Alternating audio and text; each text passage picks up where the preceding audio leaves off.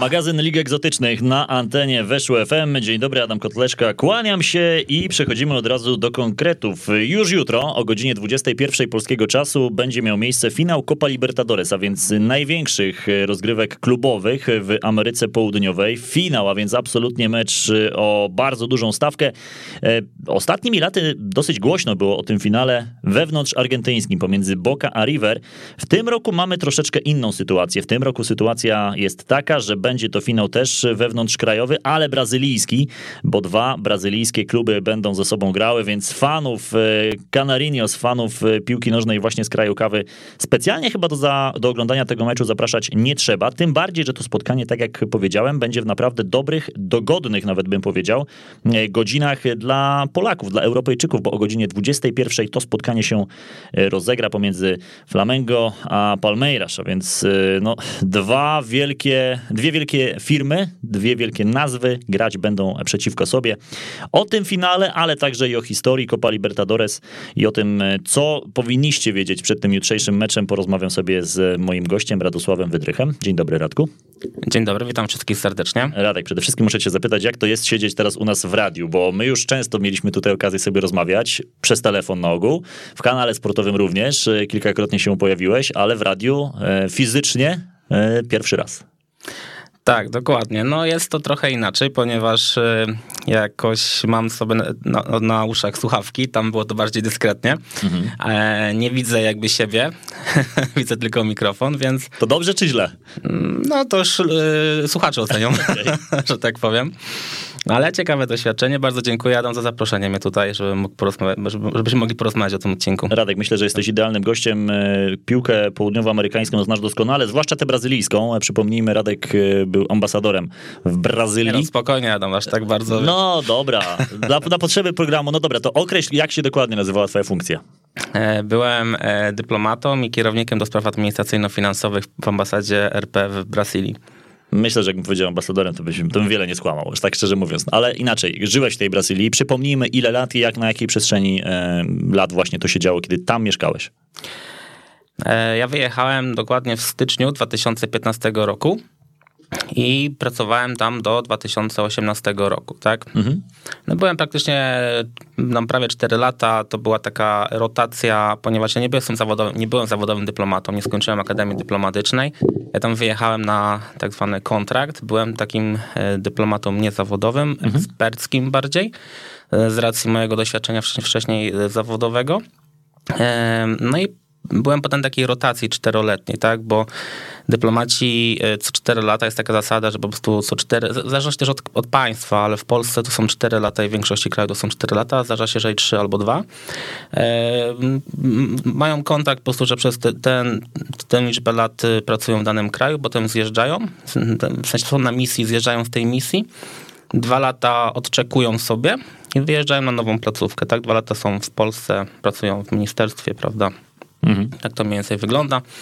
Ja, że nie byłem zawodowym dyplomatą, więc jakby wyjechałem tam tego na kontrakt i potem wróciłem już do mojego takiego wcześniejszego doświadczenia zawodowego. No właśnie, e, to doświadczenie zawodowe to jedno, natomiast też e, zakochałeś się w piłce nożnej brazylijskiej i do dzisiaj jesteś fanem Flamengo. Dokładnie. Flamengo, czyli klubu, który jutro będzie grał o Copa Libertadores i Flamengo, które no chyba nie skłamię, jak powiem, że nie jest faworytem tego jutrzejszego meczu. No właśnie, jest faworytem. Ale takim, no właśnie, dobra, to, to, to okej, okay, to ty mi to będziesz wyjaśniał. Jest faworytem, tak? W meczu z Palmeiras. To patrzysz sercem, czy ja patrzysz powiem rozumem? Tak, powiem ci tak. Jeżeli miałbym patrzeć sercem, to na 90%. Mhm. Jeżeli mam patrzeć rozumem, w sensie bez tej takiej pasji do, do, do flamengo, do piłki nożnej ogólnie, to powiedziałbym tak 65% do 35% bym mhm. do, do Flamengo. Oczywiście porozmawiamy dlaczego za chwilę. E, ale to jest piłka nożna, tak? Możemy sobie gdybać. Zresztą no nie chcę teraz sobie tego przypominać, ale kiedy rozmawialiśmy w radiu przed finałem Copa America, to typowałem, że Brazylia wygra z Argentyną, no mhm. i widać, że się pomyliłem, więc... Więc jak Marek ktoś dzisiaj powie, to obstawiajcie odwrotnie. Nie radzę obstawiać, nie, nie radzę słuchać moich typów, to wszystkim tutaj od razu mówię, żeby, żeby mnie nie słuchali za bardzo pod tym kątem, a oni mieli przynajmniej do nie potem pretensji, tak, że, że, to nie, że kupon nie wszedł. Okej, okay, bo w sumie te, te twoje dywagacje na temat, kto jest faworytem, spinają się z tym, jakie te drużyny zajmują pozycję w tabeli Ligi Brazylijskiej, no bo rzeczywiście Flamengo jest wyżej, mimo jednego meczu rozegranego mniej, jest na drugiej pozycji, Palmeiras obecnie na trzeciej. No tak, ale jakbyśmy szli tym tropem, to Atletico Mineiro, które jest liderem, powinno w półfinale Palmeiras ograć, a odpadło, tak? Mhm. Bo był półfinał właśnie Atletico Mineiro Palmeiras. To prawda. Bardzo wyrównany, bardzo wyrównany. Tam dwa remisy. Dwa remisy to jest też ciekawostka, bo decydowała zasada goli strzelonych na wyjeździe, która została zniesiona w, w UEFA przecież, mhm. a w Ameryce Południowej jeszcze ona jest, ale przez e, jakby wiele, wiele lat to właśnie było odwrotnie, że w UEFA była ta zasada goli strzelonych na wyjeździe, a w Ameryce Południowej to nie obowiązywało. Jeżeli się nie mylę, to w 2005 roku dopiero e, w, w, w CONMEBOLu całym wprowadzono tą zasadę goli na wyjeździe, czyli całkiem niedawno, bo było 16 lat temu. I już teraz jest odwrotnie, tak, że właśnie w Europie już się tego to nie liczy, a tam się to e, jeszcze, liczy. Jeszcze. Tak, mimo że stadiony są zamknięte, albo tam jest, wtedy chyba było 25% e, pojemności dopuszczane, teraz na finale będzie 50%, e, kibiców mogło zasiąść. Ale tak, jakby właśnie bardzo wodany był mecz, bardzo Palmeiras było skupione defensywnie podczas, podczas tej rywalizacji z Atletico Mineiro. No i opłaciło im się, tak? Awansowali do finału. Mhm. Jak sobie tak nawet przeglądam e, starcia tych drużyn w ostatnich latach, e, to na ogół Flamengo wychodziło e, obronną ręką, na ogół wygrywało te spotkania. Rzeczywiście Palmeiras ma problem, ma jakiś kompleks Flamengo w ostatnich latach. Nie są tego kompleksem, ale to prawda, że trzy mecze w tym roku rozegrały te drużyny, bo najpierw był finał Super Pucharu Brazylii, tam było 2-2 i po rzutach karnych Flamengo wygrało a potem dwa mecze w lidze i dwa zwycięstwa Flamengo, tak? I to takie powiedziałbym, no może nie, do, nie że ten pierwszy mecz Flamengo przeważało, ale ten drugi to już tak zdecydowanie, tak? Bo to było 3-1 na stadionie Palmeiras. Znaczy to jest tak, to jest rywalizacja dwóch zupełnie odmiennych stylów gry, znaczy odmien, no tak, można powiedzieć, odmiennych stylów gry, ponieważ Flamengo to jest drużyna, która lubi atakować, y, lubi mieć piłkę w posiadaniu. Też trener Flamengo to jest y, to nie jest taki analityk, to jest taki starszej daty już trener trochę, mhm. który no, już wygrał y, jako zawodnik i jako właśnie trener Copa Libertadores. Właśnie poprowadził jako trener Gremio w 2017 roku do zwycięstwa. Mówi, że to Gaucho. Tak, tak, więc wie, on wie jak, jak wygląda, jak smakuje do zwycięstwo. Jest bardzo doświadczonym e, szkoleniowcem, ale jest taki trener bardziej motywator. To jest taki trener, który potrafi odbudować zawodników i wykrzesać z nich e, dzięki zwiększonemu zaangażowaniu jeszcze większy potencjał. Natomiast ten Palmeiras to jest Portugalczyk, Abel Ferreira. On trenował w Portugalii Sporting Braga. On ma dopiero 42 lata, to jest bardzo młody szkoleniowiec. No, wygrał poprzednią edycję Copa Libertadores, tak, Palmeiras broni tytułu. Natomiast on jest takim tenerem, analitykiem. Jeżeli przed Renato Gauczu, on y, żyje podczas spotkań, tak, y, potrafi zmianami wpłynąć na przebieg meczu, to tener Poma jest raczej tego typu, że on świetnie przygotuje do, drużynę do, do meczu, ale w trakcie meczu już nie, nie jest takim motywatorem, nie jest takim liderem, który prowadzi tą drużynę dalej. Y, także, no ale on jest, y, on potrafi świetnie rozczytać przeciwnika, tak? Co pokazały te mecze z Atletico Mineiro. No i Palmeiras ma świetną defensywę, mhm. E, świetnego bramkarza. Jeżeli mówimy tak, bramkarz plus obrona, to na pewno lepiej wygląda niż Flamengo. No ale Flamengo ma fantastycznych zawodników ofensywnych, tak? Świetne indywidualności, które mogą kiedy będzie ciężko, mogą przeważyć szale, tak? Weźmy przykład chociażby poprzedniego finału, w którym grało Flamengo, czyli dwa lata temu, w 2019 w Limie. To e, Flamengo rywalizowało z River Plate. River Plate strzeliło pierwszego gola i do 80 bodaj 9 minuty River prowadziło cały czas, tak? Starało się kontrolować grę, no ale tam przebłysk geniuszu Gabigola spowodował, że w ostatnich dwóch tam minutach strzelił dwa gole i Flamengo okazało się zwycięzcą, tak? Mhm.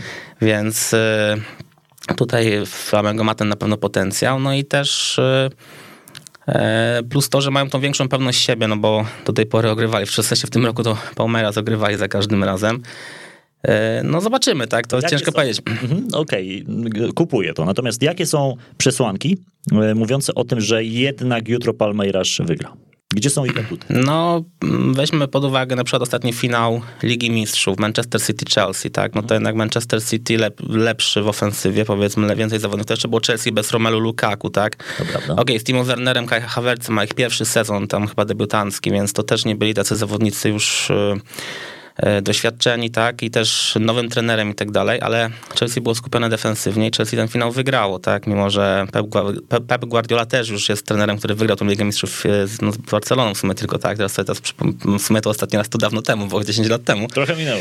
No właśnie, nie, to też tak szybko minęło, ale chodzi o to, że e, drużyna ze świetnym potencjałem ofensywnym, z fantastycznym trenerem, takim właśnie motywatorem też, który potrafi z tych zawodników wiele wykrzesać, no ale Chelsea tą defensywą wygrało, tak? I siła w Palmeiras też w tym tkwi. Palmeiras jest świetnie zorganizowane. Palmeiras też ma ten skład taki dobrze skomponowany do siebie. Ma też kilka możliwości ustawienia trener Palmeiras zespołu pod kątem takim, że mogą, e, potrafi wyjść pięcioma obrońcami, jak zrobił chyba w rewanżu z Atletico Mineiro e, grać, czy, czekać i grać z kontry. Ma takich zawodników jak, e, no po brazylijsku się mówi Honi, a to się, czy po polsku Rony, tak mówiąc, żeby... Czy, którzy są... Rony czyta się Honi, tak? Tak, Honi. E, ryś, jak miodek trochę. Ry się nie czyta. Okay. ry się nie czyta. I to jest zawodnik, e, który potrafi grać na środku ataku, potrafi grać na skrzydle, e, bardzo szybki, atakujący obronę przeciwnika, taki bardzo zły do krycia, tak, bo on co chwila wybiega na wolną pozycję i obrońcy nie nadążają za nim, potrafi stworzyć przewagę atakując jakby, e, potrafi zmusić do błędu obrońcę drugiej drużyny. I on naprawdę e, tutaj jest świetny na kontrataki ale też może wystawić e, na środku ataku na przykład Luisa Adriano, który jest takim typowym egzekutorem. To jest zawodnik z przeszłością w Szachtarze Doniecki w Milanie, tak, znany kibicom właśnie naszym na pewno z tych klubów który też, który też jakby wtedy wychodzą w takim ustawieniu 4-2-3-1 i on jest taką typową dziewiątką, typowym egzekutorem, tak? Świetnie, na, pewno to jest Abel Ferreira, to jest trener, który świetnie gra Palmeiras, który świetnie zna Palmeiras, e, przepraszam, to świetnie zna Flamengo. Flamengo, ale Palmeiras może też znać już. No siłą rzeczy, tak, skoro ich trenuje. Dokładnie. No, więc jakby e, w tym na pewno Palmeiras ma, ma, ma dużą przewagę. No też Palmeiras ma też ma takie jakby z przodu, e, właśnie poza tym Ronim, ma jeszcze dwóch takich zawodników, którzy są też bardzo niebezpieczni. To jest drugi skrzydłowy, czyli Dudu i taki ofensywny pomocnik Rafael Veiga. I ta trójka potrafi być bardzo niebezpieczna z przodu. Oni potrafią naprawdę stworzyć szybką kontrę albo szybko piłkę rozegrać i strzelić, strzelić gola w momencie, kiedy się nikt nie spodziewa, tak? Więc e, tutaj Palmeiras ma te e, atuty. Aczkolwiek jak, sobie, jak z tego sezonu często brakowało im takiego egzekutora mimo wszystko, nie? Bo e, jeżeli porównamy na przykład statystyki strzelców, to ich najlepszy strzelec, czyli właśnie Ronin strzelił tylko 6 goli, tak? No to we Flamengo 6 goli to ma drugi strzelec Bruno Henrique, a jeszcze jest Gabiego, który strzelił 10 goli, tak? Mhm. Więc jakby tutaj nie mają takich, nie strzelają dużo bramek, tak? To może być ich problem. No ale musimy mówić właśnie o atutach, no to na pewno ta defensywa, zorganizowanie, to jest drużyna, która świetnie się zna. To jest drużyna, która broni tytułu, która wygrała poprzednią edycję Copa Libertadores. To jest drużyna, w której jakbyśmy zostawili skład po poprzedniego finału, to on się praktycznie nie zmienił. Są ci sami piłkarze, a lepsi, bo rok bardziej doświadczeni, e, pewniejsi siebie na pewno po tym zwycięstwie. E, z tym trenerem na pewno, który też nauczył się lepiej tej brazylijskiej piłki, tak, bo on na początku w wywiadach właśnie mówił, że tutaj jest inaczej, w sensie, że ta liga jest w ogóle najbardziej wymagająca na świecie, bo to każdy może wygrać z każdym i, i nieprzewidywalna totalnie, tak, o tym już rozmawialiśmy podczas mhm. poprzednich odcinków, tak, więc może do tego nie będziemy wracać, ale na pewno to doświadczenie też jest po stronie Palmeiras e, w tym, w tym aspekcie. Mhm. Jaki klub jest najbardziej utytułowany, jeżeli chodzi o historię Copa Libertadores? No najwięcej zwycięstw to ma Independiente Avellaneda z przedmieść Buenos Aires. Mhm. Siedem, siedem zwycięstw, natomiast y, jest to klub, który który no, ostatnie zwycięstwo w latach 70. odniósł, tak? Dokładnie. Są czasy już dosyć, jednak y, czasy świetności Independiente już dawno, dawno minęły. Dokładnie. A oprócz tego, no wiadomo, Boca Juniors 6 zwycięstw, River Plate 4, Estudiantes La Plata też 4 zwycięstwa, no głównie kluby argentyńskie, bo jednak jakby patrzeć na przestrzeni ostatnich lat, to to kluby argentyńskie dominowały do lat 70., 80. nawet. W latach 90. był taki rozkwit klubów brazylijskich, kiedy właśnie Vasco da Gama, Palmeiras, São Paulo wygrywały swoje gremio, wygrywały swoje pierwsze puchary, natomiast e, lata 70., 80. dominacja i 60. klubów argentyńskich do, do spółki z urugwajskimi. Tam są dwa kluby, czy dwa, dwa kluby, które wygrywały Peñarol i Nacional Montevideo. Więc to są też właśnie bardzo utytułowane. Peñarol ma chyba 5, a, a Nacional 3. Mhm. Natomiast brazylijskie kluby, w ogóle argentyńskie kluby mają najwięcej, bo 25 tytułów e, mistrzowskich, ale gonią ich Brazylijczycy, bo teraz, no wiadomo, brazylijski klub wygra, więc Brazylia będzie mieć 22 zwycięstwa, tak? Więc już jest, e, prawie się zrównuje z Argentyną. Tylko co ciekawe, że jeżeli weźmiemy argentyńskie kluby, to tam 4 bądź 5, tak? Wygrywało, a brazylijskich 10, nie? No bo mamy... O czym to świadczy twoim zdaniem? To świadczy o tym, że Liga Brazylijska jest bardziej nieprzewidywalna i ma, potrafi mieć więcej mocnych klubów niż e, Argentyna? E, jest więcej dobrych zespołów, no to można porównać to Liga angielska i hiszpańska, tak? Mamy hiszpańskie Real Madrid, Barcelona, Atletico Madrid, Valencia. Natomiast w angielskiej lidze tych klubów takich, co rywalizują, to jest w Liverpoolu, Liverpool Everton, Manchester City United, w Londynie ile mamy klubów, tak? Mhm. Bo to jest dużo różnych e, potężnych klubów. To samo jest w Brazylii, tak? Bo w São, São Paulo są trzy wielkie kluby, jeżeli i Santos, które jest 60 km od São Paulo, jest portem São Paulo de facto. Mamy czwarty klub. W Rio de Janeiro mamy cztery wielkie kluby. E, w Porto Alegre 2, w Belo Horizonte 2 i też Brazylia, Brazylia jest ogromnym krajem, no Brazylia to zajmuje połowę kontynentu, więc też siłą rzeczy tych klubów ma ma więcej, ale to też wynika z tego, że tam jest większa rywalizacja. Większa, nawet, bo to, to nie jest tylko na, na przekroju zwycięzców Libertadores, bo w lidze brazylijskiej nawet jeżeli chodzi o zwycięzców ligi, tak, mistrzów historii, no to mamy Palmeiras, co ma 10 mistrzostw, potem jest y, Flamengo, Corinthians, co mają 7 mistrzostw y, i potem to tak schodzi 6, 5, 4, 3.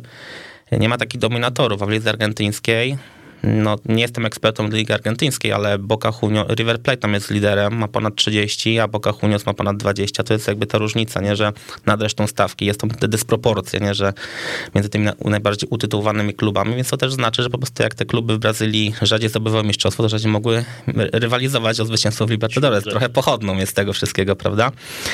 Tak, no ale w latach 90. nastąpił taki właśnie rozkwit klubów, w sensie, ja bym powiedział inaczej, że kluby brazylijskie do tego momentu bardziej skupiały się na swojej lidze, na, na lidze brazylijskiej. Dopiero od lat 90. położył większy, większy nacisk na e, rozgrywki pucharowe, w sensie kontynentalne, stąd też e, ten prestiż wtedy też ich e, wzrósł. To się wiązało też z tym, że była wtedy przeorganizowana e, ta formuła rozgrywek Copa Libertadores, pojawili się nowi sponsorzy, więc też finanse przyciągały, jakby zwiększały atrakcyjność tak, rywalizacji o ten puchar. Natomiast no, ostatnie lata to, to jest taki powrót, można powiedzieć, dawnych mistrzów, nie? No bo to River Plate wygrało z Boca Juniors w finale potem był Flamengo River, e, potem Palmeiras, teraz Flamengo Palmeiras, to są takie jak porównamy to, co było 10 lat temu, że taki klub jak LDU Quito z Ekwadoru mógł wygrywać. Dokładnie. No tak. Więc to wróciło teraz Trochę do normy, nie? Trochę tak. takie wielkie marki wracają na piedestał. No wiemy, że już y, ktoś z kolejnej wielkiej marki wygra ten turniej, tak jak powiedziałeś. Kolejny brazylijski klub przede wszystkim. Mm, natomiast y, to jest według ciebie taki zwiastun, że Brazylijczycy mogą trochę na dłużej zostać przed Argentyńczykami w tym wyścigu e, klubowym, czy to raczej jedna jaskółka wiosnę nie czyni w tym przypadku? No to są dwie jaskółki, które czynią wiosnę, aczkolwiek, że tak powiem, bo ale to jest też w kontekście samej Ligi Brazylijskiej. To e, Flamengo i Palmeiras to są kluby, które od iluś lat, no Flamengo y, od 2012 roku e, został e, prezydent Flamengo, który wtedy został właśnie wybrany, on przeorganizował cały sposób zarządzania tym klubem, zdobył sponsorów, e, wyszedł z długów i Flamengo jest teraz bardzo potężne finansowo, widać też po zawodnikach, tak, jakich ma w, w składzie. To samo się też działo E, w Palmeiras. I te dwa kluby są, jakby dystansują resztę ligowej stawki, tak? Oczywiście no, w tym sezonie nie, nie walczą o mistrzostwo, raczej Atletico Mineiro mm, jako kibic samego mogę ubolewać nad tym, że będzie mistrzem, ale e, chodzi o to, że e, mm, no, no, wiadomo, to jest sport, tak? Nie zawsze pieniądze grają, ale jakby nie patrzeć, to weźmy ostatnie trzy, trzy sezony, to mistrzem było Palmeiras, potem dwa razy Flamengo. Weźmy Libertadores, to Flamengo wygrało Palmeiras i zawsze walczą o najwyższe cele te kluby. I teraz jest też tak, że ten finał to jest najbardziej wyczekiwany finał w Brazylii od 20-30 lat, jeżeli chodzi o Copa Libertadores.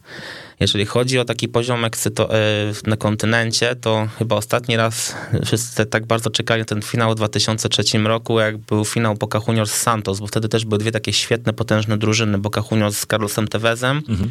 Santos z Robinho, Diego były bardzo mocne drużyny i wtedy też jakby wszyscy tym żyli, ale teraz y, właśnie też mają te drużyny wielki potencjał, natomiast czeka na to cała Brazylia i cały kontynent tak naprawdę, bo są oczy zwrócone na, te dwie drużyny, tak, i mówi się, że naprawdę, czy znaczy widać to, że po prostu ta rywalizacja może mm, trwać przez najbliższe lata między tymi dwoma klubami, ponieważ no, mają bardzo solidne podstawy. Mhm. Czego nie można powiedzieć o innych klubach w lidze brazylijskiej.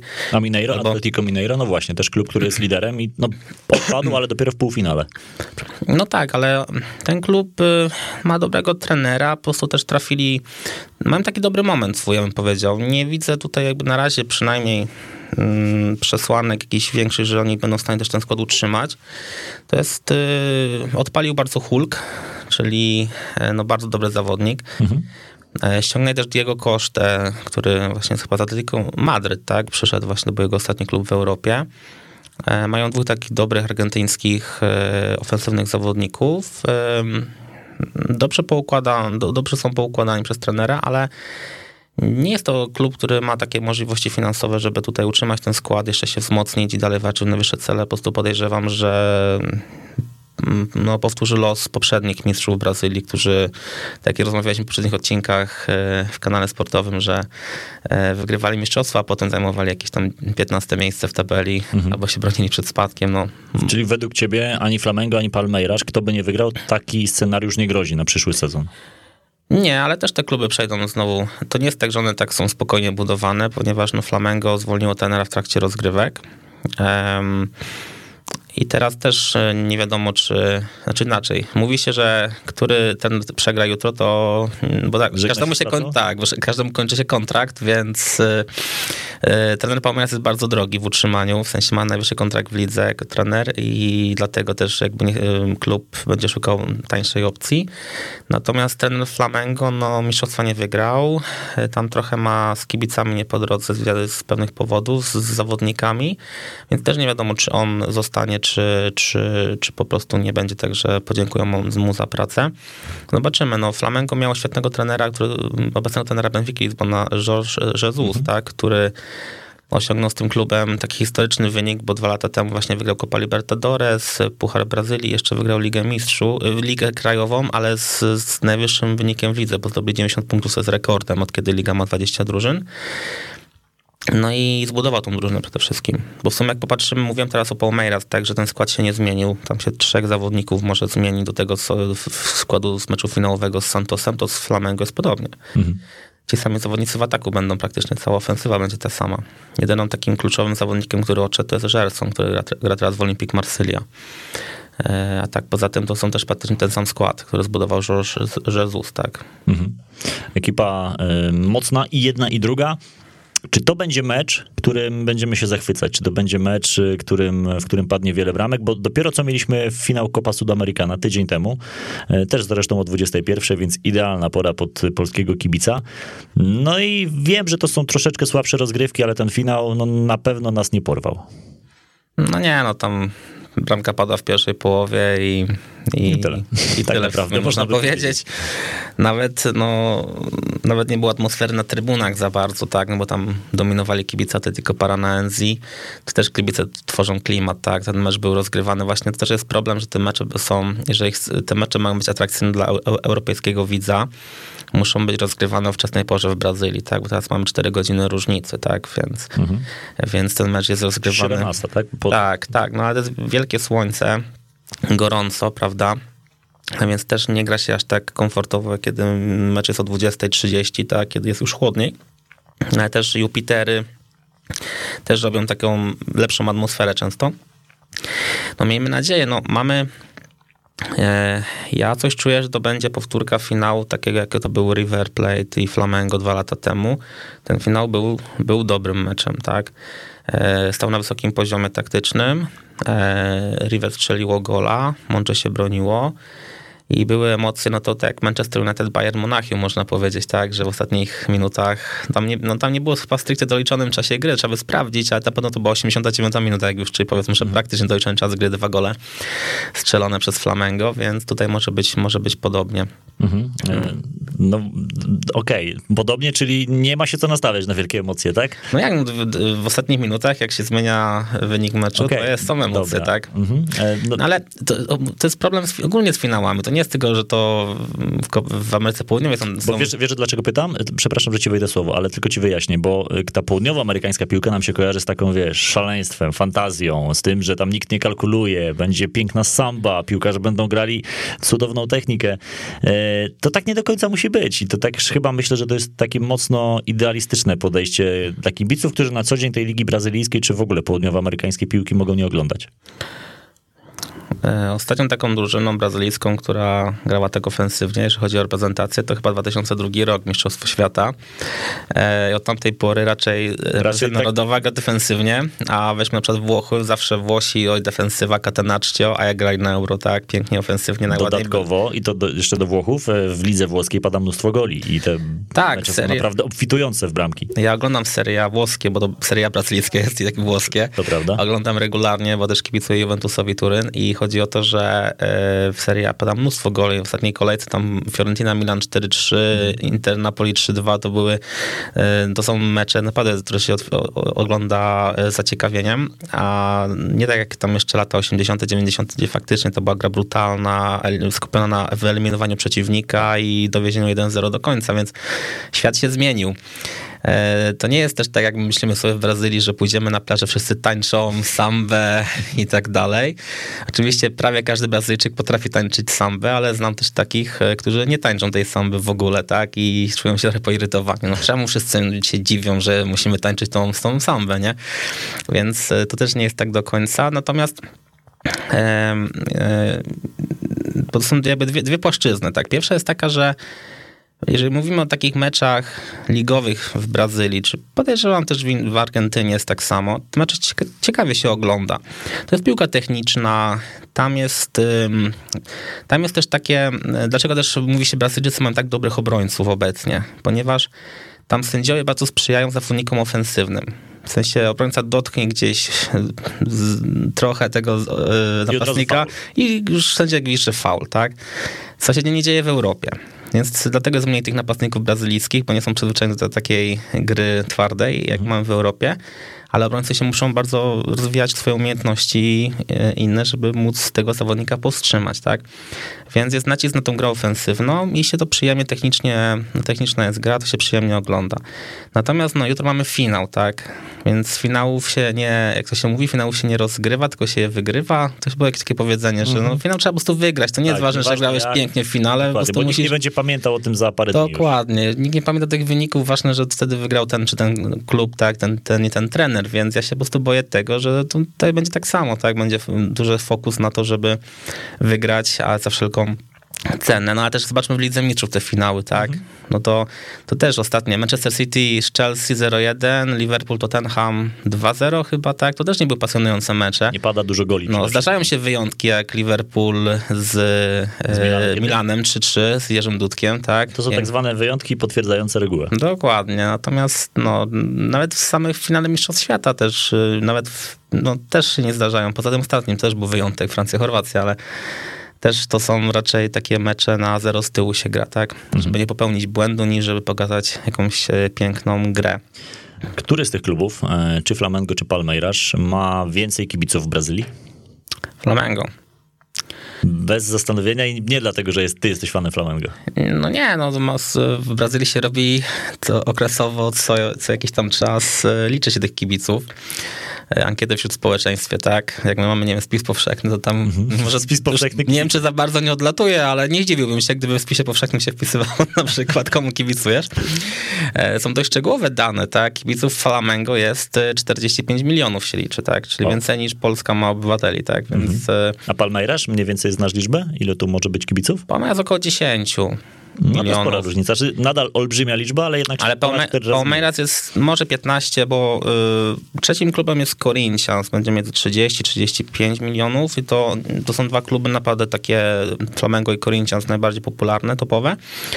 Trzecie jest Palmeiras, czwarte jest Vasco da Gama. E, natomiast nawet jutro bo już wiem, bo tam mam jednego znajomego, e, który już siedzi w Montevideo, właśnie nam filmiki wysyła na grupę kibiców Flamengo i pokazuje, jaka tam już jest zabawa się dzieje, a jeszcze 24 mhm. godziny do meczu ponad są. Okay. To, to właśnie jest dwa razy więcej kibiców Flamengo niż, niż Palmeiras, nie? Nawet mamy wysłany taki filmik z samolotu, e, jak lecieli e, i tam pilot mówi, że E, dobrze wylądowaliśmy, można już rozpiąć e, papasy i tak dalej i można zaśpiewać hymn swojego klubu. I kibice Flamengo przeczekali tych Palmeiras, no ich tam było wtedy w tym samolocie cztery razy więcej, też okay. trafił samolot, nie? No ale no jest ich dużo, jest to, bo Flamengo e, ma bardzo dużo kibiców w, całym, w całej Brazylii, tak? Jak ktoś pojedzie do wiem, miasta na północy typu Fortaleza, to też zobaczy kibiców w koszulkach Flamengo, tak? W sensie miasta, gdzie nie ma jakichś takich potężnych drużyn lokalnych, to się kibicuje najczęściej Flamengo nie? Mhm. A z czego to wynika, że akurat Flamengo? Rio de Janeiro było stolicą, Flamengo najpotężniejszym klubem ze stolicy, więc siłą to może być jeden z czynników. No drugi czynnik to też jest tam miłość do tej drużyny z, 8, z początku lat 80., kiedy Zico grał. Czwarta sprawa, trzecia sprawa to to, że stolica została przeniesiona w międzyczasie z Rio de Janeiro do e, Brazylii. E, I w Brazylii też jest pełno właśnie kibiców Flamengo. No i tak gdzieś to się, nie Napędza. wiem, rozeszło, napędziło, nie? No, czemu, czemu jest tak dużo kibiców? Szczerze mówiąc, nie wiem, no. Też się zdziwię. To, to, to, jest e, klub, który, nie no, ale każdy tam się szanuje. To jest klub, który no jest, najpopularniej, no jest najpopularniejszym w São Paulo, tak? Ale to nie jest klub, który wygrał, a ma najwięcej mistrzostw, bo Palmeiras wygrało, tak? Mm. Corinthians tego raz wygrało Libertadores. W ogóle kibice wszystkich klubów brazylijskich się śmiali z Corinthians, bo to jest jeden z tych, jedyny klub z tych największych, który nigdy Libertadores nie wygrał. Dopiero w 2012 wygrali to, e, to Libertadores. Zresztą właśnie, że tam oni nigdy nie wygrają. Tam były jakieś te właśnie klątwy i tak dalej. No ale chodzi o to, że to są kluby takiego zasięgu ogólnokrajowym. No, przy, przyjęło się tak, że się tym z jakichś tam w czasów wcześniejszych się tym kibicuje. Tak? No, Flamengo od zawsze wygrywało, zawsze było potężne. I, i tak, się, tak się wzięło. No Vasco da Gama też gdzieś ludzie, częściej się spotyka kibiców Vasco niż przed Botafogo, nie mówiąc o mhm. Fluminense, tak, w tych innych, bo w Botafogo, Flumi, zwłaszcza Fluminense jest bardziej lokalnie, mi się wydaje.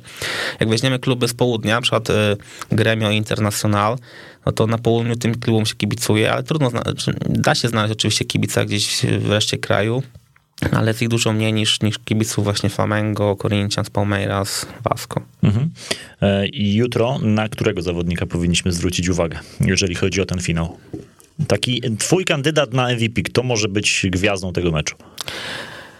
Ja szczerze powiedziawszy widzę Bruno Enhiki, to jest lewoskrzydłowy Flamengo. Bruno Henry, Enrique, tak? Przy... Henryk, Henryk, Bruno Henryk. Bruno Henryk, okej, okay, dobra. Mnie, mnie nazywano w Brazylii często Enhiki, bo moje drugie imię jest Henryk. No jak mówiłem Radek, to każdy tam się dziwił, jak na szczęście nie mógł znaleźć odpowiednika. Jak mówiłem, w końcu używałem często drugiego mojego imienia, to mówiłem Enhiki, czyli Henryk i, i okej okay było.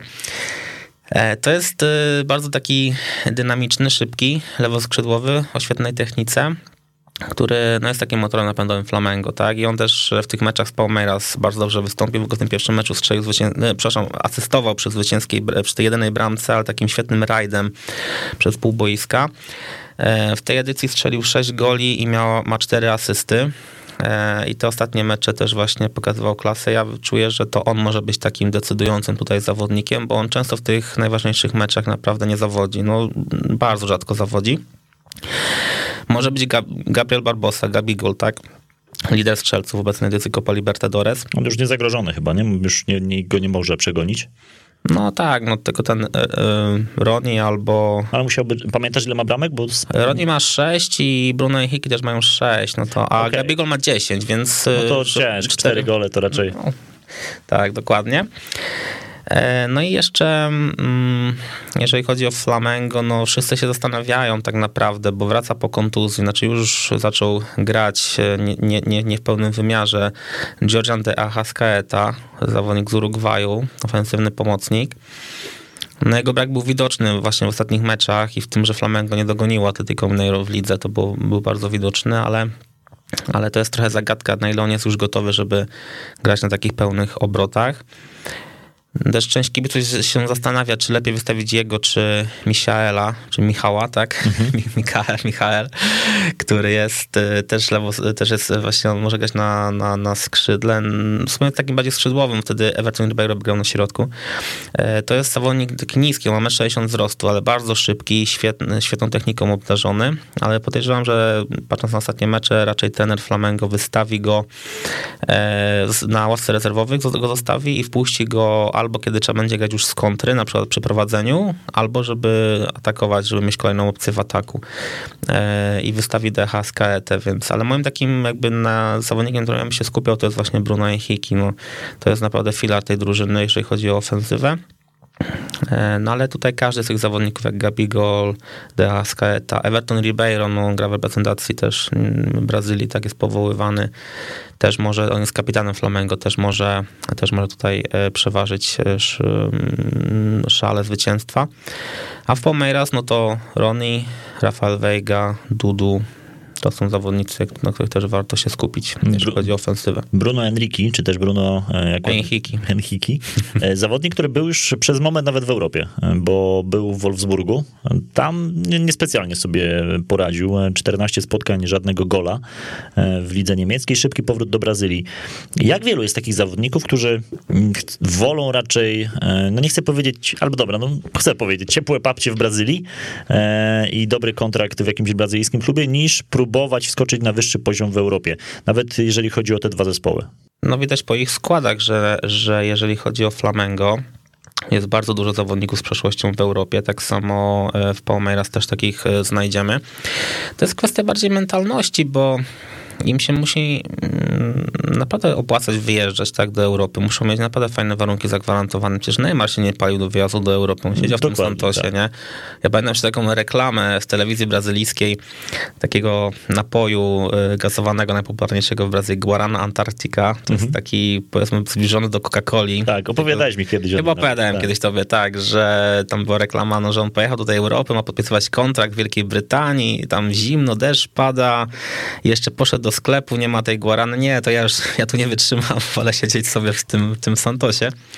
Więc generalnie e, więc e, jest, to jest taka mentalność, że po prostu im jest dobrze w tej Brazylii, tak? E, Brazylijczycy też to, to jest naród, który muszą się uczyć obcego języka, tak? A tutaj no, wolą do Portugalii wyjechać, bo jest ten sam język, nie ma tej bariery językowej, tak? Czy, e, ale też jest naród, który się potrafi zaadaptować do obcej kultury. Natomiast e, jeżeli chodzi o Flamengo i Palmeiras, to już otrzymują kontrakty na takim poziomie, że nie opłaca im się być w Europie, tak? Że bardziej wolą być tam. Tam są gwiazdami, u siebie są, są rozpoznawalni, tak? Więc y, też mają lepszy, lepszy poziom życia, tak, niż mogą mieć, mogą mieć w Europie. Mhm. E, gdzie. A pamiętajmy też jeszcze ten czynnik, no, ten kazus siostry Neymara, tak, że jednak... Która ma urodziny zawsze. Tak, to jest naród bardzo rodzinny, trzeba na każde imprezy rodzinne się stawić, czy wśród znajomych, tak, też Ale... kazus Adriano, że te imprezy w faweli robił, tak, do swoich tych kolegów z dzieciństwa, no to jest, oni są przywiązani do tych swoich stron, tak, to jest, jak nam się mówi, no nie wiem, że u nas w Polsce ludzie są rodzinni, no to tam jest tak, że jak, tam, jak zobaczymy, jak są bez z rodziny, to polski naród nie, nie, tak nie do końca. No bo to jest normalne, że przyjeżdża rodzina na kilka dni, siedzą, imprezują razem, bawią się, po prostu odwiedzają się często, no to to jest, e, czy nawet potrafią tam siedzieć kilka tygodni nieraz, nie, w zależności od różnych warunkowań, więc tak, ludzie mieszkają z rodzicami do 35-40 roku życia często, nikogo to nie dziwi. Można i tak. No. Można i tak. E, wracając jeszcze do tych aspektów sportowych jutrzejszego spotkania, e, gdzie dostrzegasz najsłabsze punkty jednej i drugiej drużyny? Jeżeli chodzi o Flamengo, to powiedziałbym, że e, defensywa, no bo tracą dużo goli za tego obecnego trenera. Trochę taki kazus jak polska reprezentacja i Paulo Sousa, że, mhm. że coś tam muszą stracić. Z kim by nie grali, tak? Czy, czy grają no. z ekwadorskim klubem, czy z kolumbijskim, zawsze coś wpadnie. Chociaż w półfinale tą Barcelona Guayaquil chyba do, 2 do 0 ogrywali za każdym razem, ale mm, no na pewno defensywa e, Flamengo ma indywidualności, tak? E, indywidualności, które grają ze sobą już e, od 2019 roku, tak? Więc są jakby zgrane, no ale trzeci trener, tak? Każdy trener jednak ma swoją wizję. Więc jakby tutaj ten system gry jeszcze tego trenera nie jest aż tak bardzo dopracowany. W porównaniu do Palmeiras, gdzie ten trener jest od roku, ale widać jego rękę, tak? Widać, że to świetnie zorganizował tą drużynę. E, więc ja widzę tutaj jakby to, to ryzyko. Natomiast jeśli chodzi o Palmeiras, to ja widzę ryzyko w, po prostu w braku takiego egzekutora, w braku takiego zawodnika w ofensywie, który, no jeżeli któryś z tych trzech liderów w ofensywie będzie miał, w sensie jak nie będą mieć słabszy dzień, to tam ciężko będzie im cokolwiek stworzyć, że mm, w Flamengo jest więcej indywidualności, które mogą przeważyć. Tutaj w Palmeiras jest po prostu tak, że ani nie ma zawodnika, który na pewno tą bramkę strzeli, nie ma takiego typowego egzekutora, no jest ten Luis Adriano, ale w porównaniu na przykład do Gabi Gola to nie jest ten sam e, poziom. No po prostu braki w ofensywie, tak. To jest drużyna taka bardziej skupiona na defensywie. No jak, muszą też mieć okazję, żeby strzelić, tak. Jak Flamengo będzie czujny z tyłu, to, to może być im trudno. Mhm. Jakby nie zrobią czegoś z niczego, o, to chciałem powiedzieć. A Flamengo potrafi zrobić coś z niczego. Jako, że ten mecz jest jutro rozgrywany o naprawdę dobrej porze mm, dla polskiego kibica, to wiem, że i w stolicy, tutaj e, w Warszawie, też będzie takie wspólne oglądanie tego meczu. No, pan redaktor ma dobre informacje. Opowiadaj, o co to, o co to chodzi, co to za grupa organizuje? E, no jak pewnie, jeżeli słuchacze widzieli pierwszy e, odcinek na kanale sportowym, w którym miałem przyjemność uczestniczyć o Lizy Brazylijskiej, no tam opowiadaliśmy właśnie, byłem z, z kolegą, z André, on jest tak. Brazylijczykiem, który mieszka 20 lat w Polsce. Pamiętam, że Andrzej się spóźnił na odcinek, a wpadł w, w trakcie trwania typowo po brazylijsku. I nie powiedział przepraszam, tylko typowy nie, Brazylijczyk. No. Normalnie. Andrzej, jeśli nas słucha, to pozdrawiamy, ale... Zdecydowanie pozdrawiam André, ale... Bardzo serdecznie wspominamy, tak? Żeby go, żeby go jak najbardziej usprawiedliwić, to jest facet, który miał mega fajną E, ma mega dużą wiedzę i fajnie ją potrafi przekazać w tym programie. Oczywiście. Dobrze, że wpadł do nas. Dokładnie, że tak, dokładnie. E, no i też mieliśmy drugiego Brazylijczyka, z którym się łączyliśmy z plaży. tak, to był ciekawe. Obejrzyjcie ten odcinek, bo jest hitowy. Polecamy, tak. Hitowy. Zwłaszcza to łączenie jest świetne. Dokładnie. E, w każdym razie w każdym razie, e, kiedy byłem zaproszony do tego odcinka, no to dowiedziałem się, jakby skontaktowałem się z moimi znajomymi w Brazylii i się okazało, że tutaj w Warszawie jest grupa kibiców Flamengo, która ogląda e, regularnie mecze, tak? I tak... Czy to są wszystko Brazylijczycy, czy niekoniecznie? No i ja, Polak. Czyli wszystko Brazylia plus ty jeden. No ja od, ja od marca, tak? Okay. Więc jestem tam jedynym Polakiem. Natomiast są tak, 100% Brazylijczycy. Mamy nawet jednego, e, znaczy polskiego pochodzenia też niektórzy są, mhm. tak? E, ale ale właśnie Brazylijczycy i mm, no i tak regularnie w sensie no też nie zawsze, no bo wiadomo, nie mecze są o trzeciej w nocy, tak, w środku tygodnia, czy też e, są mecze trzeciej, o trzeciej w nocy z jakąś tam, nie wiem, słabszą drużyną, no to też nie wszyscy chcą no, noce zarywać, tak, ale tak regularnie, jeżeli jest to o sensownej porze, jest też ważny mecz, to spotykamy się, oglądamy e, te mecze razem na takim streamie, w sensie mamy tam chłopaki mają wykupiony właśnie abonament do takiej brazylijskiej telewizji i sobie właśnie z brazylijskim komentarzem oglądamy Rewelacja. te mecze. No są czasami śpiewy, są czasami jest brazylijskie jedzenie, czasami tak, e, czy też brazylijskie drinki, to też się zdarza. Więc jest taki klimat takiej Brazylii w Warszawie. E, bardzo, bardzo bardzo przyjemny. No i, no i właśnie e, teraz też będziemy ten mecz oglądać razem. Jutro. Natomiast y, okazało się w międzyczasie, że też jest grupa kibiców Palmeiras, tak, mhm. o której nie wiedzieliśmy. I postanowiliśmy, że razem będziemy ten mecz oglądać, tak? Czyli okay. będą mi kibice Flamengo i Palmeiras, tak? Co akurat nas może jako Polaków trochę dziwi, no bo powiedzmy, że nie wiem, Legia, kibice Legii Widzewa czy Lecha by razem mieli oglądać. To, to mógłby być problem dla lokalu. Zwłaszcza, że tam będzie alkohol, więc mieszanka wybuchowa od razu. Natomiast no, w Brazylii to trochę inaczej e, tutaj e, działa, bo to bardziej się skupiam na, na kibicowaniu swoim drużynom.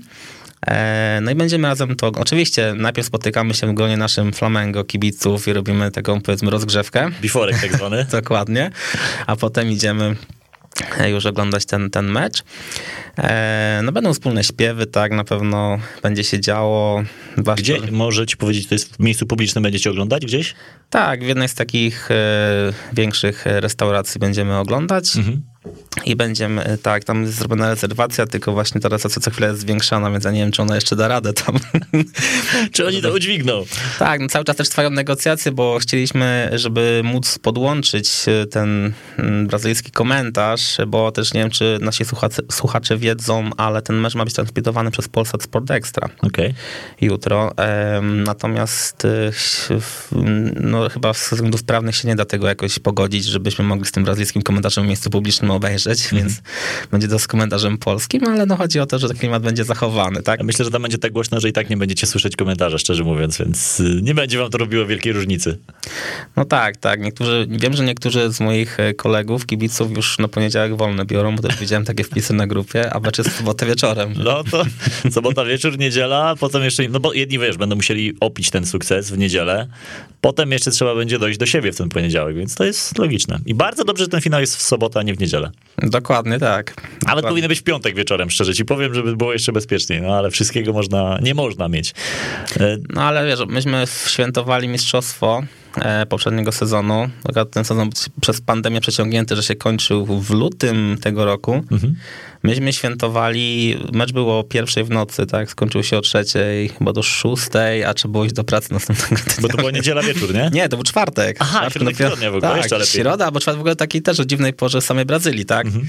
Więc e, no, trzeba wiele poświęcić, tak jak się kibicuje. Kibic jest zdolny do poświęceń, tak? A czy jak ktoś słucha tej audycji i się zaciekawi, to może do was dołączyć i obejrzeć ten finał, czy tam raczej jest już tak sztywno ta rezerwacja i, i za bardzo, nie, bar nie za bardzo, nie bardzo już się da kogoś dołączyć? No jeżeli ktoś chciałby, to możemy na przykład odszukać na, na Facebooku i napisać, to myślę, że tutaj byśmy byli w stanie też ogarnąć, bo też e, miejmy to na uwadze, że e, ta lokalizacja się jeszcze może zmienić, więc tutaj niestety jakby mhm. tutaj e, zapraszać kogoś, a się okaże, że, że nagle pusto. tutaj ktoś... E, w Brazylii się sprawy załatwia improwizując często, tak? Nie mhm. to, że my tu planujemy od dwóch tygodni tu, tylko to się jeszcze wszystko może zmienić, więc um, tak naprawdę gdzie, co i jak, to będziemy już na 100% jutro wiedzieć, bo tam cały czas pewne jeszcze rzeczy są dogrywane. Mhm.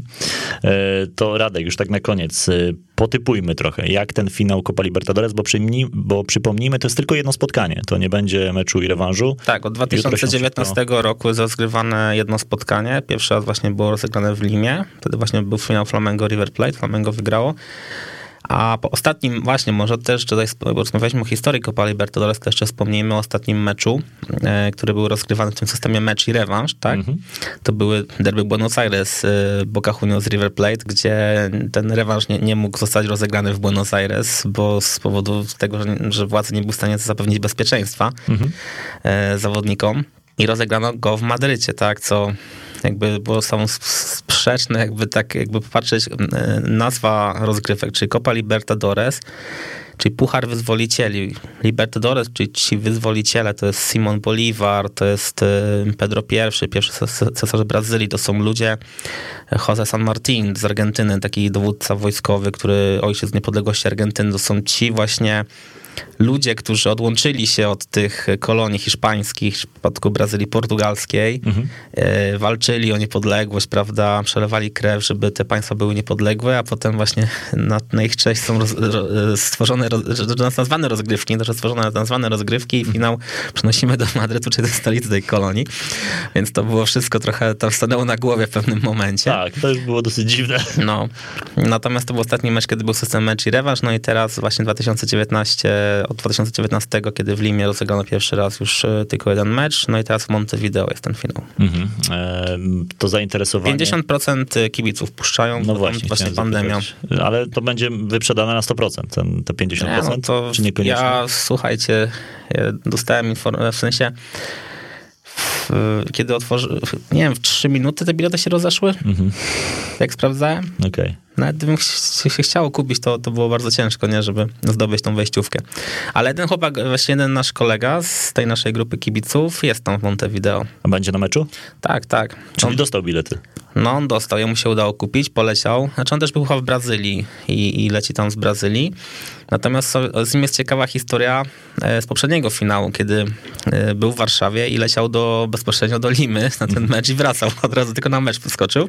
Szanuję. Natomiast, a ten mój e, przyjaciel, który wystąpił, co wspomnieliśmy o tym pierwszym odcinku Obrazy Brazylijskiej w kanale sportowym, łączyliśmy się z nim z plaży, mhm. Eduardo, to on leciał z Rio de Janeiro do Limy przez, najpierw poleciał do Caracas, z Caracas do Bogoty, z Bogoty do Santiago de Chile i z Santiago de Chile dopiero do Limy jakoś doleciał. Leciał tak, że przyleciał trzy godziny przed meczem, dwie godziny stał w korku, żeby dojechać i wszedł równo z pierwszym gwizdkiem i zaraz po meczu z powrotem. Tą Taką samą trasą? No, parę, parę dni go w domu nie było. Żeby Miał... pojechać na jeden mecz, na polecieć mecz, jeden no mecz. tak. Tacy są właśnie kibice Flamengo, tak? Więc... E, jutro ten finał Copa Libertadores będzie się odbywał. To wszystko rzeczywiście staje na głowie. Cała Brazylia i cała Ameryka Południowa będzie śledzić to, co wydarzy się w Montevideo. To sam typ, suchy. Ile jutro będzie, twoim zdaniem? No ja typuję takie 2-1 dla Flamengo bezpiecznie. Mhm. Bez dogrywki? No, wydaje mi się, że bez, że to może się w 90 minut rozstrzygnąć. Mm, tak, właśnie typuję, ale no nie jestem dobry w typowaniu wyników i proszę się nie sugerować, pretensji do mnie potem nie mieć. Ale jakbyście chcieli z Radkiem ewentualnie ten mecz obejrzeć albo zobaczyć, jak Brazylijczycy będą oglądać mecz w Warszawie, to można cię znaleźć e, gdzieś na Facebooku? Tak, dokładnie. Radosław Wydryk, ja nawet tam polecam. Właśnie, właśnie też e, po pierwszym odcinku, tak, który nagrywaliśmy razem, to napisał do mnie e, e, Patryk z Bydgoszczy, który jest, e, założył stronę o flamenco, tak, mhm. stronę internetową i prowadzi oficjalną stronę po, w języku polskim. I właśnie rozmawialiśmy na ten temat Mega. sporo, także właśnie dzięki temu też możemy różne kontakty ciekawe zdobyć, to jest, poznać. To jest świetne, że tacy ludzie, którzy na ogół robią to wszystko mocno ideowo i mocno dla siebie albo dla paru osób, dzięki takim programom mogą się skontaktować z innymi takimi freakami w cudzysłowie, ale pozytywnymi oczywiście, jakimi my wszyscy jesteśmy. Radosław Wydrych e, był moim gościem. Rozmawialiśmy sobie o Copa Libertadores. Trzymam kciuki, żeby to był dobry mecz. Nie mogę, wiesz, muszę być obiektywny, nie mogę ci życzyć zwycięstwa Flamengo, ale trzymam kciuki, żeby to niech było po prostu dobre spotkanie. Niech wygra lepszy, tak. Mhm. I tego się trzymajmy. Jutro, 21. Oglądajcie Copa Libertadores, bo to jest świetna okazja, żeby zakochać się w południowoamerykańskiej piłce, w brazylijskiej piłce klubowej. Jutro e, Brazylia będzie miała jednego zwycięzcę Copa Libertadores e, więcej. Jeden sukces w tymże turnieju. Radek, jeszcze raz bardzo dziękuję. Dziękuję również. A my słyszymy się w magazynie Lig egzotycznych już za tydzień. Trzymajcie się. Dobrego tygodnia wam życzymy. Kiedy w Polsce robi się o 16 ciemno, kiedy wszyscy popadamy w depresję, kiedy jest nam smutno, źle, niedobrze, kiedy marzymy tylko o szklance jakiegoś grzańca dobrze doprawionego goździkami oraz pomarańczą, najlepiej taką jędrną, żeby potem, gdy już tego grzańca wypijesz, mógłbyś sobie jeszcze zatopić zęby w tej pomarańczy i jeść ją łapczywie, myśląc o tym, że twoje życie nie jest jednak tak złe, jakby się wydawało, że jest, skoro o 16 robi się ciemno. Zgodzisz się ze mną, Wojtek? Dobranoc. Weszło FM. Najlepsze radio sportowe.